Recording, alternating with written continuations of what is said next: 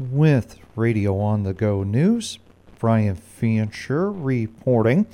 This morning, the Iowa Department of Transportation is reporting that highways 65, 3, 57, and 20 are partially covered with snow and have blowing snow.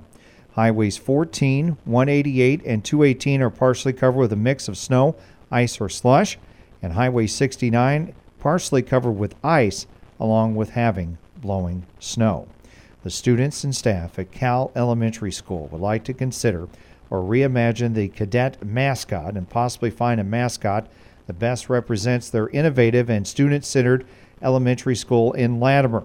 Cal officials are seeking input from the community, students, parents, and staff to gather ideas for a mascot that more accurately reflects the current school, students, and for the future. Some of the reasons for wanting a change include Cal is now an elementary school serving grades K through 6, and because of this, Cal no longer participates in competitive interscholastic activities. In addition, the cadet mascot is known as a young trainee in the military or police force, which is difficult for the elementary age students to relate to.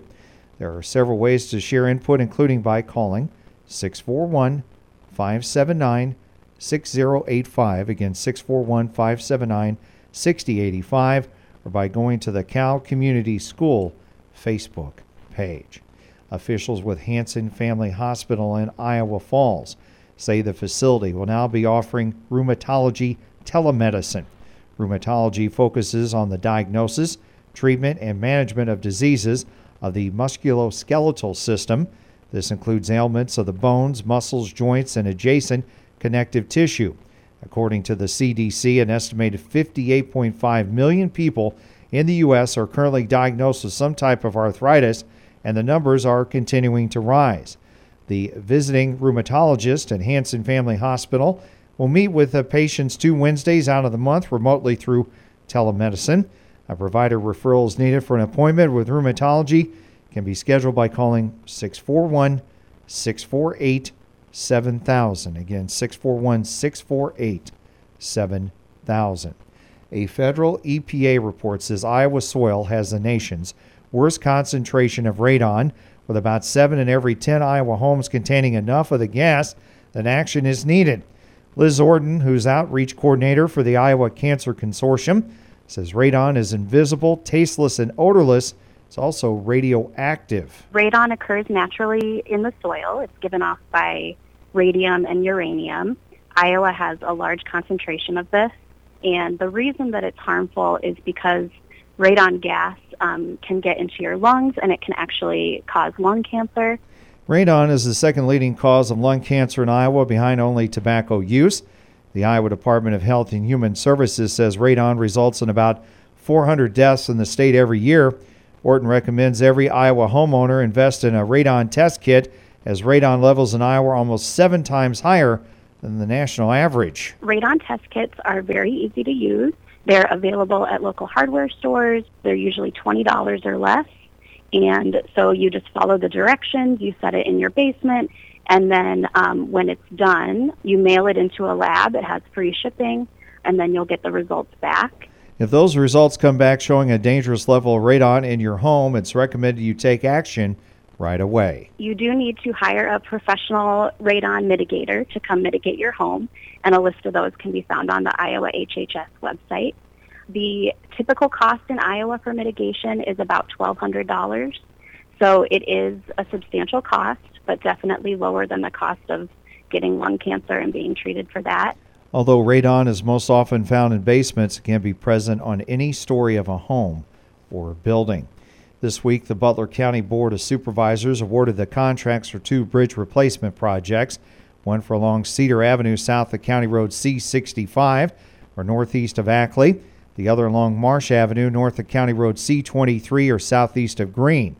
In other business, the Butler supervisors received information on plans to construct a new cattle barn on the Butler County Fairgrounds in Allison with no action taken by the board. The Wright County Board of Supervisors this week appointed Sarah Middleton, Shannon Walker, and Jeremy Abbas to the temporary redistricting committee to establish five supervisor districts. Five new districts will be drawn and new supervisors will be elected in Wright County during the 2024 election. A measure was passed during the 2022 election that increased the number of supervisors on the board from three to five. In other business, the Wright County Board of Supervisors this week approved an amendment to the Secondary Roads five year construction program.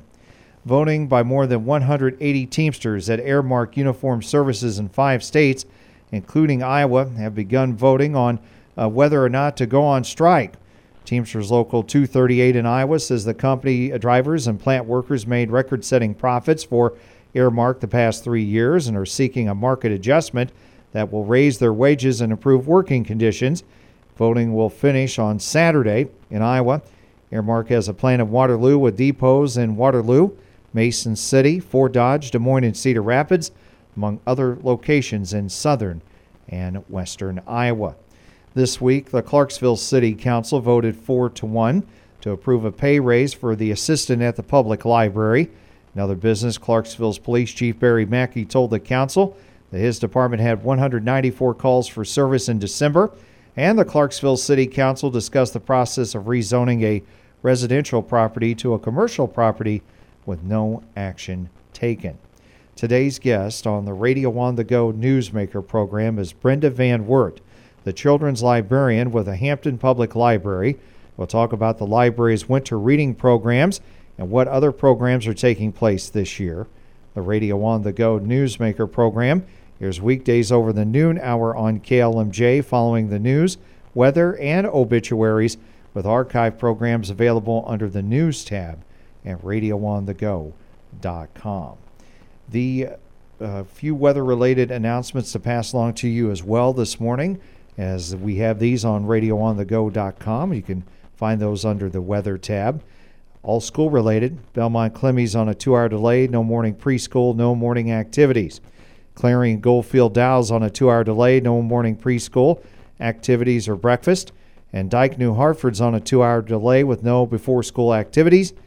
Hampton Dumont, no morning activities. And North Butler Schools, no before school activities for today. For Radio on the Go News, Brian Fancher reporting.